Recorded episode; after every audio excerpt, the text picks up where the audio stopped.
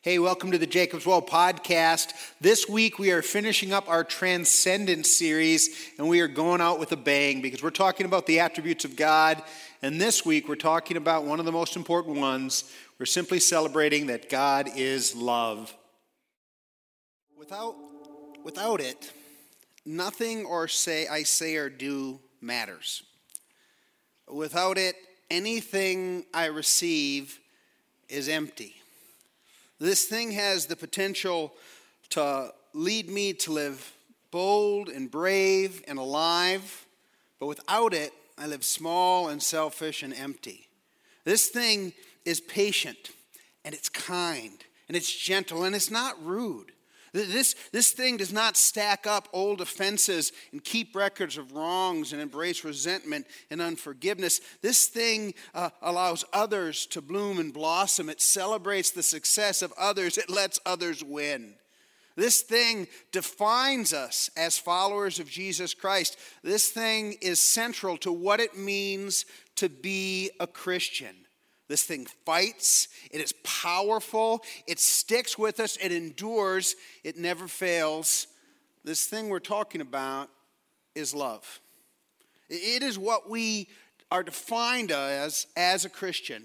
And we've been in this series where we've been talking about the transcendent nature of God, that which is big and beyond, that which is huge, that which is mind-blowing. And there's no other characteristic, attribute of God that is more defining for what we are meant to be and how we are meant to live than the love of God. Because we believe God is love. Let me just ask everybody to close your eyes and just receive this. God loves you. God loves you. God loves you. Now we've been looking at this series and we've been saying that we study the attributes of God, not so that we can have a theological checklist and be theological proper so we can figure out who's in and who's out and all the things we tend to do when we abuse our beliefs. But instead, we're called to align our nature and character with the nature and character of God. And nowhere is that more true than this thing of love. That if God is love, what does it mean for us to be love? What does it mean for us to be the kind of powerful people who live and walk in love? We can see all kinds of examples of where God gets this and how he gets his nature and character in terms of revelation. But the big one that I really want to focus on today is the living word. And when we say that God is the living word, we say that Jesus came to be what God was coming to say. The living word is Jesus. And if there's any example of what love looks like, how it lives, how it acts, what it does, it's Jesus. And so if you ever want to know what love looks like in human form, look at how Jesus treated people and what he did and what he stood for and ultimately how he sacrificed. Because there were two things that defined Jesus' love. One was service and the other was sacrifice. And so if you ever wonder if God loves you, remember he sent Jesus. Now, one of the dangers whenever we study the attributes of God or we just kind of trip into what we believe about God, like it's some kind of an opinion thing rather than really what God is like, is we can create a Franken God, and we do this with love all the time. Sometimes some of us get this idea that love is a sentimental notion, like God is some kind of cosmic Santa Claus that smiles on things, and love is just kind of a wishy-washy kind of thing. Nothing could be further from the truth. Love is powerful. It is unshakable. It is enduring. You're not going to last long without love. Love overcomes hate, and at the end of the day, love wins. And so love is powerful. Others have created Franken God because you really have begun to doubt whether or not God loves, or maybe you believe God loves, he loves certain people, but he doesn't love you. You've let the love of God grow cold in your life. We're going to talk about how that happens and why that happens. Maybe for others, you've bought into the culture and you think that love is about some kind of taking. Maybe it's some kind of weird intimacy, sexual thing. Maybe for you, it's about manipulating people. You call things love that aren't love. Instead of making it about sacrifice and service for others, you try to use the word love to kind of manipulate others to get your own way. Well, whatever it is, our culture is really messed up on this thing of love. And so there's a desperate need for us to rediscover what love looks like in the nature of character of God. Now, before I really dive into the scripture, I want to say a couple things about this thing we're getting ready to start next week, because at the heart of this thing of legacy is about asking ourselves what kind of life matters. I mean, what kind of life would be significant? And at the one way to answer that question is a life of love, a life of service and sacrifice for something bigger than ourselves. And so today when you leave, you're going to be getting a book, and I want to encourage you to use that, review it this week, and then bring it back next week as we start diving into these messages. Now I want to say one thing. I just want to kind of respond to a question that we've gotten from some of you, and I want to just kind of speak into some of the tension about the question. And so I just want to be honest, because people have been asking, hey, let me just ask you about this legacy thing. Is this just some big money thing? Is this just some big money thing?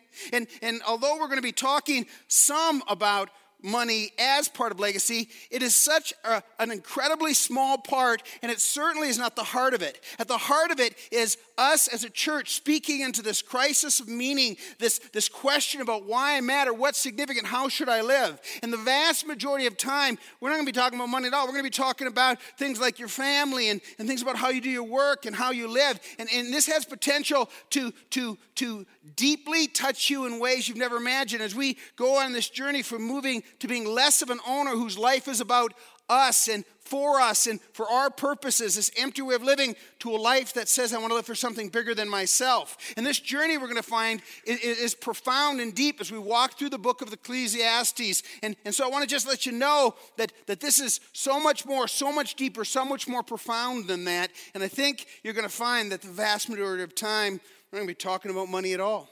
And so it's about love. So that's what's coming up with legacy. Now let's talk about this thing about God is love. Now, there's two passages of scriptures primarily we're going to look at, some from 1 John and some from the Gospel of John. In the Gospel of John, one of the major themes we looked at last week was light. The other one is love. And so God is a God of truth. He speaks into our life, but he does it with love. That the primary motivation, the central motivation that God has for his interaction with us is love. Let's take a look at what the scriptures say. It says, my beloved, and this was one of John's just favorite terms. He wants you to receive that word, that you are beloved, that regularly and routinely, just a good spiritual practice for you would be to close your eyes and say, I am the beloved. I am the beloved. I am the beloved. I am loved by God. And God's purposes for me are rooted and established in love. And ultimately that love will bring me to good and wonderful places. No matter what's going on in your life, you are the beloved. He says, beloved, let us love one another. Now understand, that is the central command of Jesus. It's bigger than anything else he calls you to do. Any behaviors, any actions, any attitudes. The big thing above everything else, he says, my big commandment is that you love one another. It also happens to be his most unreasonable commandment. Right? Because at the end of the day, y'all are a mess. And I'm a mess, and I'm hard to love, and you're hard to love. You know, I sometimes wish people was more like my golden retriever. You know what I mean? Easy to love, my golden retriever, you know. It's been said, you know, how do you tell the difference between the love of a dog and the love of a person? Well, if you lock both in a trunk for a day and you open the trunk, the golden retriever will be glad to see you, you know, right? That's a little dark glimpse into my soul. But the point is this. Is that it's hard to love people because people will do foolish things and you'll help them and they'll undo the help. They'll do the same thing over and over again. They'll set patterns. It's sometimes hard to figure out what love looks like. And so this command is a deep command. It's a hard command to figure out, but it's one we've got to run back to all the time. Central command of Jesus, beloved, let us love one another. From love is from God. If you want the most powerful things to come from you, you want the things from God. And love comes from God. And so sometimes we got to run back to God and say, God, help me love this person. God, help me to understand what love looks like for this person. God, my kid did it again. How do I love this person? My spouse did it again. That guy at work did it again. My brother, my sister, my roommate, whatever, did it again. What does love look like? We need to fight for love. He says, and whoever has loves has been born of God. That is to say that who they are has been changed. They have been so radically altered by the love of God that the love of God throws through them and knows God. That is to say that our relationship with God overflows in love. It's like, you know what it's like? It's like a chain reaction. It's that God so loved the world that he sent his son, and that has so radically touched a handful of people during the time of Jesus that they just exploded in every direction with love. And they brought that love and that message to other people, brought it to other people, brought it to other people, and now it's part of our life. And we're meant to just kind of be born of love, explode with love, be sharing with love like a chain reaction, and it shows that we know God. In fact, I just want to suggest, I want to say clearly from the scriptures, that you can't really know God. You can't live in the full benefit of a love relation with God if you're not willing to love and receive his love and then let his love flow through you. It's hard work. It's a high calling. It's scary because sometimes when you love, you start to care, and sometimes when you care, you get hurt. It's a really difficult command to love one another, but it's central to what it means to be a Christian. He says anyone who does not love does not know God, because God is love. God is love. And so if you say, you know what, I know God, I have a relationship with God, I prayed the right prayer, I go to church, but love is not who you are. It's not what defines you. It's not what drives you. It's not something you're regularly, routinely running back to. Even in the song we just sang, fear doesn't have a chance when I'm in your love. And what does it mean to be in your love? Well, it means that love flows through you and to you. You receive it and you give it. It defines you. Look what he says in verse 9. He says, in this, the love of God was made manifest among us, that God sent his only son into the world so that we might live through him. So what does love look like? It looks like sacrifice. It looks like service. It looks like the God of all creation sending his son. Listen, this is what was going on. In all of eternity and beyond eternity, for all time, God lived in this incredible community called the Trinity. And it was a love relationship between the Father and the Son, and the Son and the Spirit, and the Spirit and the Son. And it was at once this unity, but it was also this glorious community. And it was perfectly satisfying. It was complete. And the creative act of God making the world and then making us in his image was him inviting us into that loving community. He extends the Trinity not by making us God, but by inviting us into this love relationship. And so God so loved the world that he wanted us to be part of that. And sin messed it up. We know how that works. But at the end of the day, he wanted it so much that he sent his son, God in the flesh. We're getting ready to celebrate that at Christmas here in just a couple months. And God in the flesh, God came to earth that we might be with him in love relationship. It's profound, it's deep, it's most fundamental as Christians. Verse 10, in this is love, not that we have loved God, but that he has loved us and sent his son to be a propitiation for our sins. What does propitiation mean? It means it satisfies the demands of sin. It pays the price for sin. It turns wrath, which is what sin brings, frustration, chaos, disorder, that's what sin brings, and instead brings grace and mercy and beauty and just forgiveness. And so Jesus came. And so if you ever doubt the love of God, maybe you're at a point in this week, you say, I had a heck of a week. I had a heck of a season. And there are times I just don't know the love of God. I can't feel the love of God. I doubt the love of God. Meditate on the cross. And remember, that cross was for you. It was for you, and it makes now a pathway for you to live in the love of God. He goes on, and he says, beloved, if God has so loved us, we also ought to love one another. Again, he comes back to that central command. No one has ever seen God. If we love one another, God abides in us, and his love is perfected in us. Now, what he's saying here is, this is the evidence for God in our life. Love. It says no one has ever seen God, and that's a big problem for a lot of people. It's one of the big things atheists would say. They'll say something like, well, if God is God, why doesn't he just show up in the sky? Why doesn't he just show himself? And he says, you know what? Here I am. Stop doing that. Okay? Just big old God sitting up in the sky. Why doesn't he do that? Well, because God has chosen another way to reveal himself. He's revealed himself through the love of God in Christ, and now, today, in real time, he reveals himself in the love of his people. You know, the best evidence, the most compelling evidence, the evidence that turns more people to God than every theological argument, any historical argument, and a philosophical argument, it's just people loving in Jesus' name.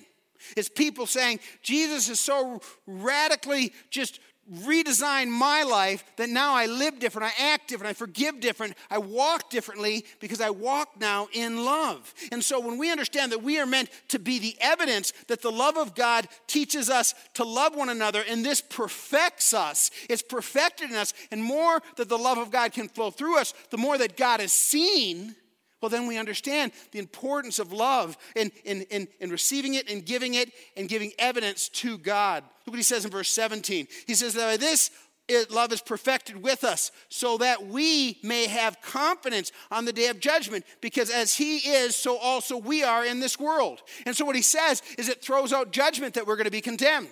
It throws out shame, because so many people just live in shame and they're just sure that it's just a matter of time before God throws them out, before they do something that God says, oh, I didn't know you were going to do that.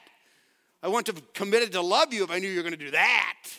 But God knows that, and in spite of our struggle, he still loves us. And as the love of God is perfected in us, what it does is it gives us confidence that I'm being changed, I'm being transformed. I'm not perfect, I'm not on the journey, I'm not what I should be or what I will be, but I'm not what I was. And I've taken steps, and a transformation has taken place. And God promises in the scripture of that which he began, he will continually carry out and finish unto the day of Christ Jesus. And when we start seeing a transformation of love, it gives us confidence. It gives us assurance. It helps us to see, okay, God is real. He's real in my life. I'm being transformed by the love of God, and the love of God is flowing through me. One of the things that excites me more than anything else is when a person notices life change in their own life. It's when they'll come to me and say, when I first started coming here, I was a mess, I was angry, I was hurting, I was selfish, but now, you know what? I'm really enjoying being a giving person, a generous person. You know what? When I started coming here, I was full of resentment and unforgiveness. I had to with my father, my mother, everybody else. But you know what? I started working this thing of starting to forgiving people, and I've actually got forgiveness in my heart. And you know what? Before, I did everything for myself. It was all about myself. I only lived for myself. Now, I'm starting to serve, and I'm starting to volunteer, and I'm starting to give in the community, and I'm starting to even change the way I look at my life and my work. You know, one of the things that we've just got to do better as Christians is not focus on the things we haven't done yet, but the things that God has already done in us, and celebrate the progress. Live in today and say, you know what? Today I'm not the person I am. And if you can look and you can see change in your life because of the love of God, it gives you confidence that on the day of judgment, you're not going to be thrown out. On the day of judgment, you're going to be transformed, because we are like he was in this world. Well, what was he like? Well, he was love. And so living in love gives you confidence. It helps you recognize I'm living a life of significance, a life that matters. Consider now verse 18. There's no fear in love. Love drives out fear. That is to say, when we are aware of the love of God, we are abiding in the love of God, it just has this thing that we show at, no matter what happens, God loves me.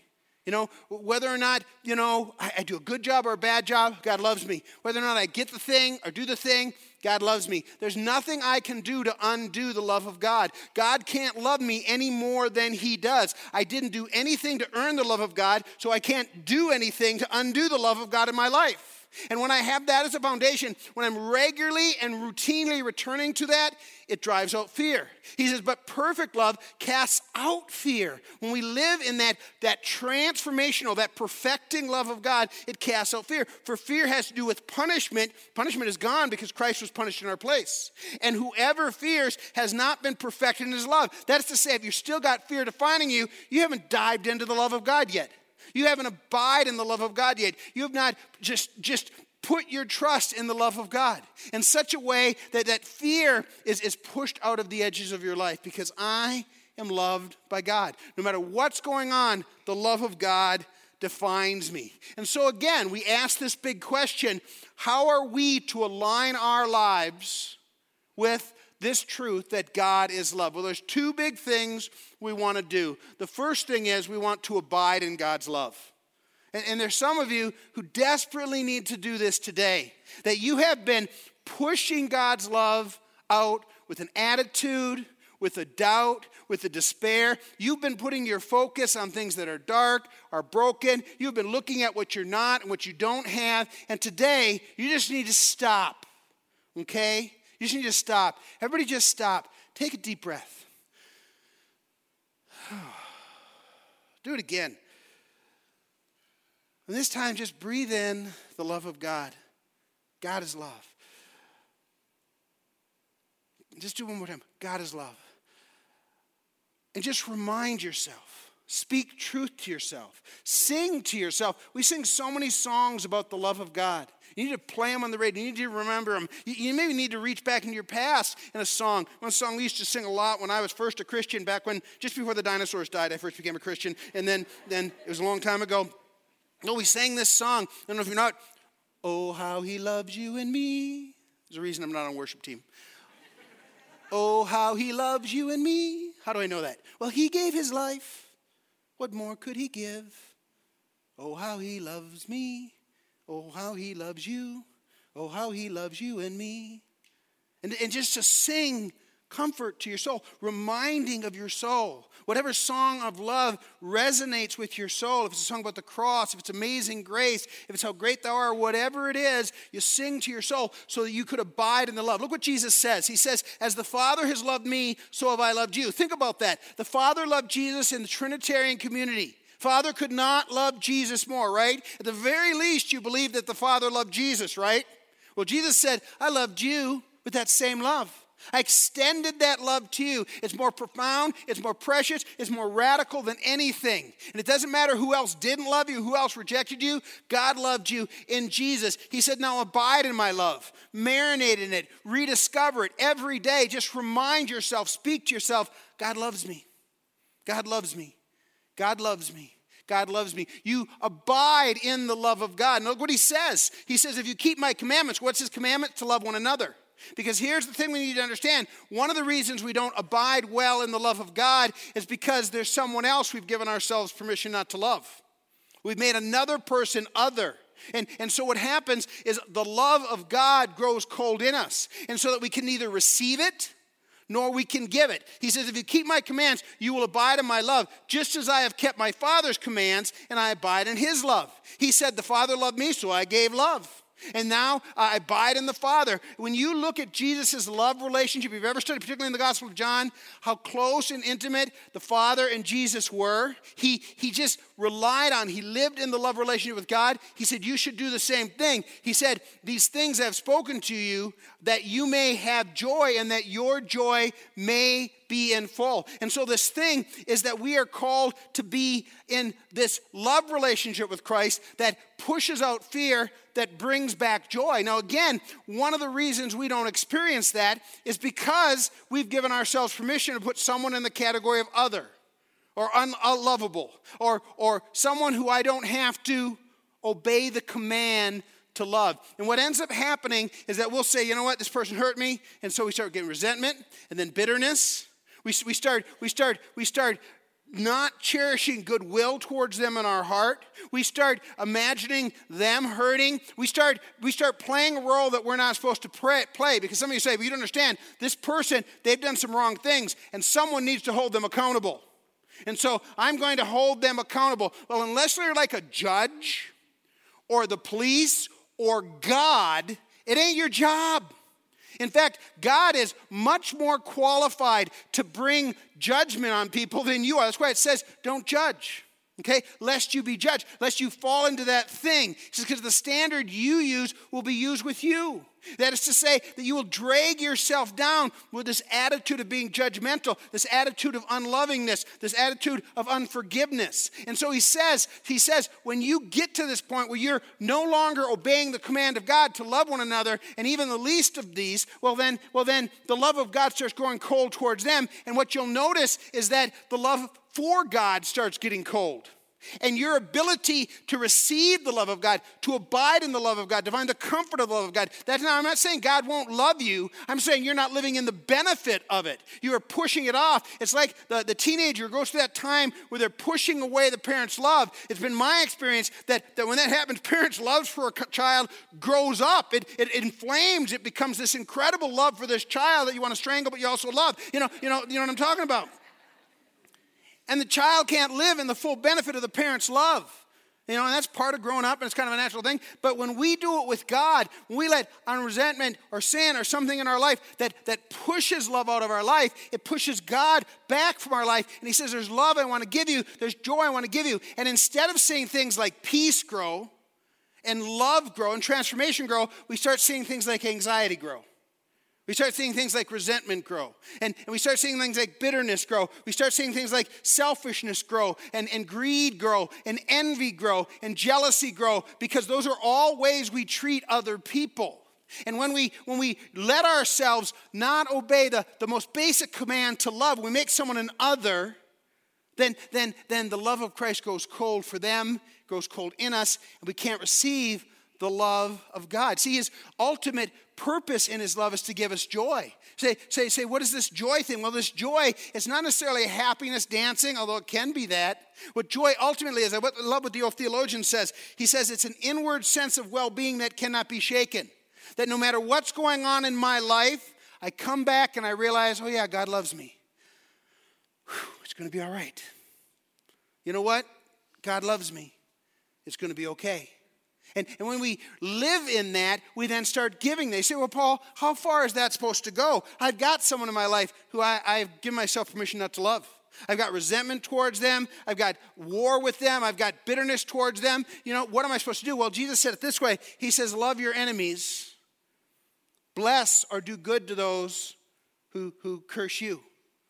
And so that's where it starts. You say, I've got a person. How do I start the journey to forgive them? First thing you do is you go to God and say, God, I'm not living in your love. Teach me to forgive. I don't even know how it all looks. And then the second thing you do, you know what I start doing? You start praying for that person. And don't pray Old Testament. God, strike down the ungodly. Don't do that. Okay, I'll pray for you. Get all Old Testament in my prayers for you. It's not that. It's God, and it's not God fix them, or get them the right attitude, or help them to repent, because until they repent, God, I don't really have to forgive them, right? No. It's saying, God, just bless them. Bring good things in their life. Help them forgive. Now, some of you don't want to pray that because you've become so angry at the person, you kind of want God to just kind of unload Old Testament on them. But when you start praying a blessing on a person, God will do something amazing. He will soften you. He will humanize them. He will help you see the perspective you don't have and the things that you're missing. When you daily say, as a discipline, I'm going to pray for this person. I'm going to seek to bless this person in my heart first before I say or do anything else. I'm not going to call them and say, you know, I'm praying for you. Nothing like that. Okay, none of the sideways stuff. But you're going to just pray for them. And you're going to ask God to see, God, just teach me to love this person and what this person loves. That's what Jesus says. He says when you love your enemies, you show yourself to be a son and daughter of God. It's the most profound thing. It's stunning to the watching world when we have every reason to condemn and to reject and to push down, and instead we choose love. The world goes, wow, that's remarkable. That's beautiful. That's what Jesus is. That's what the cross is all about. That's where joy comes from. And when you begin to see that start happening in your life, you get set free. Because when you're holding resentment and unforgiveness, when you're holding, you know, this unwillingness to love someone, some group, some person, it might be political for you. You know, this might be, you know, a real, and I'm not saying a serious thing hasn't been done to you. But I'm saying when you hold on to it, the only person you're hurting is yourself. It's the old statement is that unforgiveness or bitterness is like eating poison and expecting somebody else to die. The person it's killing is you. And worse is it's keeping you from being able to abide in the love of God. It's keeping you from enjoying worship again. And letting the word of God speak to you and living in freedom. Ultimately, it'll keep you so broken in the love of God that because you can't receive the love of God, it won't just mess up that one relationship of unforgiveness. It'll mess up every other relationship in your life. It'll make you a bitter and hard person, a cynical person, a person who's far from God. So we need to desperately learn to abide in the love of God, so that we might love one another. Listen to what he says. He says, we love because he first loved us. If anyone says, I love God, and hates his brother, he's lying to himself. He's fooling himself. That I'm a good Christian, I love Jesus, I go to church, I do all this stuff. Meanest people in the world are people very often who go to church every week. Because you have to harden yourself pretty good, right? To go to church all the time and hear the truth and still hold on to that hatred, that resentment, that unforgiveness. And so it makes you hardcore. You can just harden yourself to it. But if you say, I'm all about love of God, but I hate someone, I love God, he says you're a liar. For he does not love his brother whom he has seen. How can he not love God who is not seen? And so this is how we practically learn to love God more. We love each other. And isn't that the case that's the thing that's going to just stir God's heart more than anything else when he sees us loving each other? I mean, anybody who's a parent and sees the kids who grew up, your deepest desire is that they would love each other. And when they become friends, you know, it's the most beautiful things. I got 5 kids who I was pretty sure growing up, they'd kill each other. They would just kill each other. And they would say things, grit teeth, terrible things. They said horrible things about each other that they would never say to their worst enemy or a stranger on the way to school in the morning, right? No, your children are better than my children. You're better parents than them, apparently. But now, as they've grown up and they got through all that teenage angst stuff like that, it's amazing. What are you doing? I'm hanging out with a brother. Well, the one you were going to kill a few years ago? Yeah, that's him. Oh, we're going. This is good. And oh yeah, I got to call my sister and tell her about it. Oh, you guys are talking. That's great, you know. And your heart as a parent delights when your children love each other. How much more the love of God? How much more do we abide in the love of God when we learn to love one another? We learn to love the God we cannot see because we're loving those we can see. Verse 21, and this is the commandment we have from him. Whoever loves God must also love his brother. See, he keeps coming back to this command.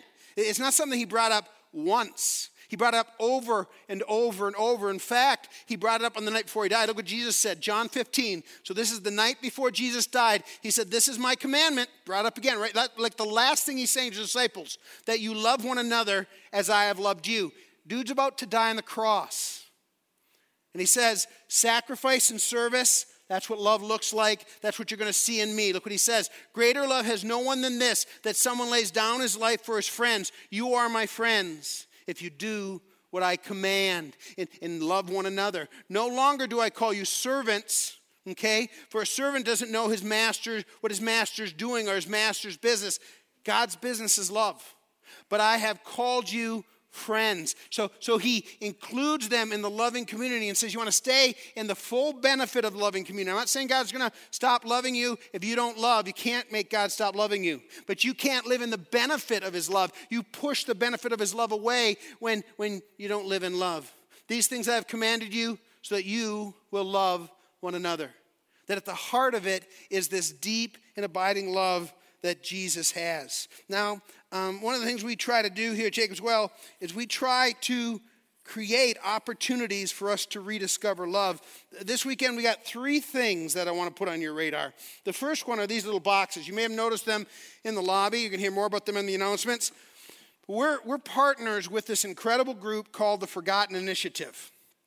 And the Forgotten Initiative is a group of ministry in town that works to support foster parents. I don't know if you realize this, but the need of foster care has exploded in our state by hundreds and hundreds. So there are hundreds of new kids who are in foster care. So these are kids who've been through a horrible situation, trauma, and they're welcomed into a family that's trying to seek to create a safe place, a beautiful place, a loving place. And so many of those families come to our church, and we're just so grateful. And so what this is you take this little box, and you just put in it whatever the note says to put in it. And then when a foster family picks up a kid and they're going to welcome them, love them in their home, we can love the foster parent who's loving this kid. And so you take this, fill it up, and bring it back. And last year, they asked us to do like 100. It was so popular, they asked us to do 250 of these this year. And that's love. That's it. That's a practical, incarnate picture of love. The other thing you're going to hear about in the announcements is this event we have coming up called Fight the New Drug. The new drug is pornography. And if you're not aware of how out of control this is and the steps we need to start taking to protect our families and our kids, well, you need to hear about this training because the world has warped what love is. The world has used the word love as a dirty word or a word that's used to manipulate people. If you really love me, you'll serve me, you'll give to me. It's a taking word.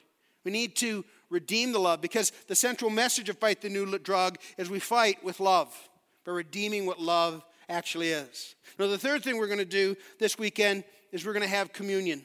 Now, communion is a beautiful picture of God's love. So the very night Jesus was going to die, the very night that Jesus was going to take this step of going to the cross, he gave us communion. What is communion? Well, it's a picture.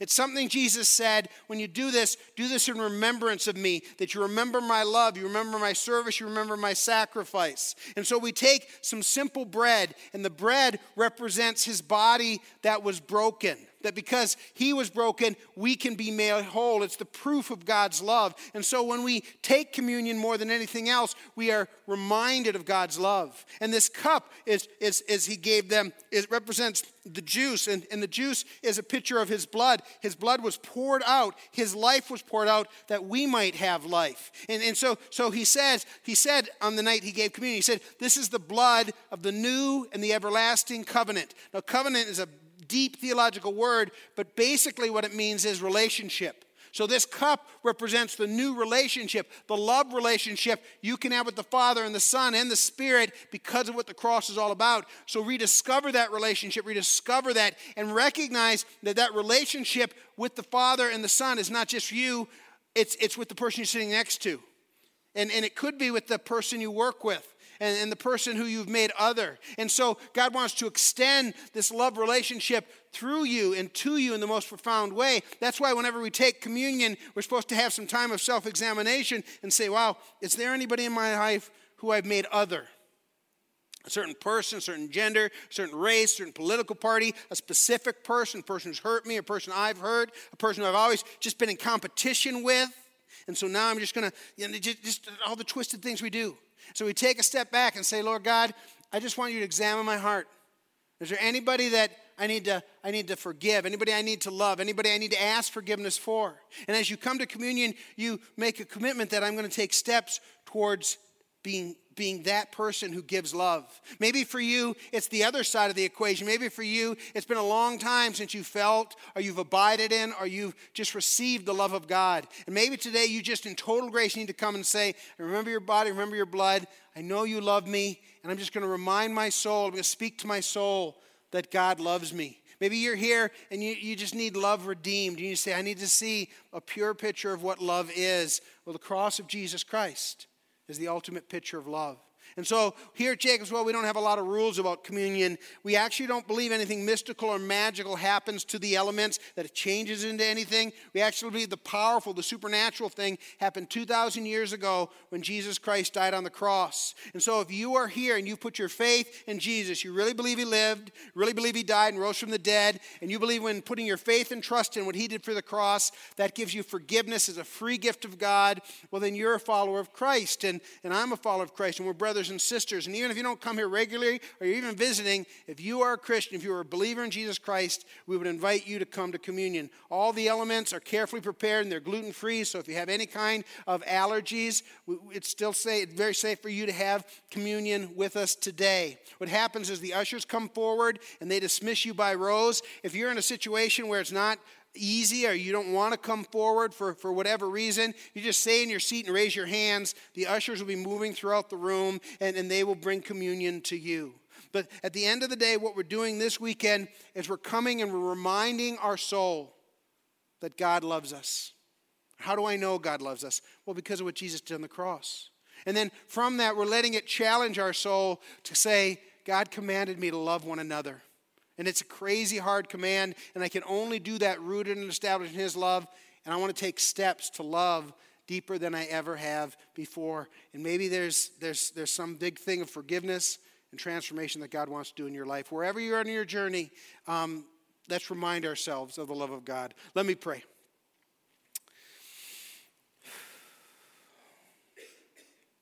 Father, you are love. You have demonstrated love in everything you've done. You've made a beautiful creation. You've made color and light, and it has been a joy discovering all your attributes. But your love of God is seen most deeply and most profoundly in your Son, Jesus. Jesus, you came and you showed us what love was and how you treated people and how you empowered people and how you set people free. Your delight was to extend the love you had between you and the Father to us. Father, help us to see that. Help us to believe that. Right now, in Jesus' name, I pray a blessing over every person right now who's having trouble abiding in God's love. They're doubting it because of situations, because of hurt. They're having trouble experiencing it. I pray right now that they could just abide and receive your love. They would speak peace and joy in their heart. Father God, I pray for any one of us here today who may be harboring something in our heart, in our life, some jealousy, some envy, some resentment, some unforgiveness in our heart. May you just bring that to light. And when people bring it, they won't feel shame. They will feel your love and your compassion. Would you begin to start taking that out of our hearts, that we, Father, would be people of love, that we could live in the full benefit of your love. As we take communion, we remember your body. We remember, Father God, your blood that was shed, and we remember you. Teach us to be people who love you, abide in your love, and love one another. For it's in Jesus' name we pray. Amen.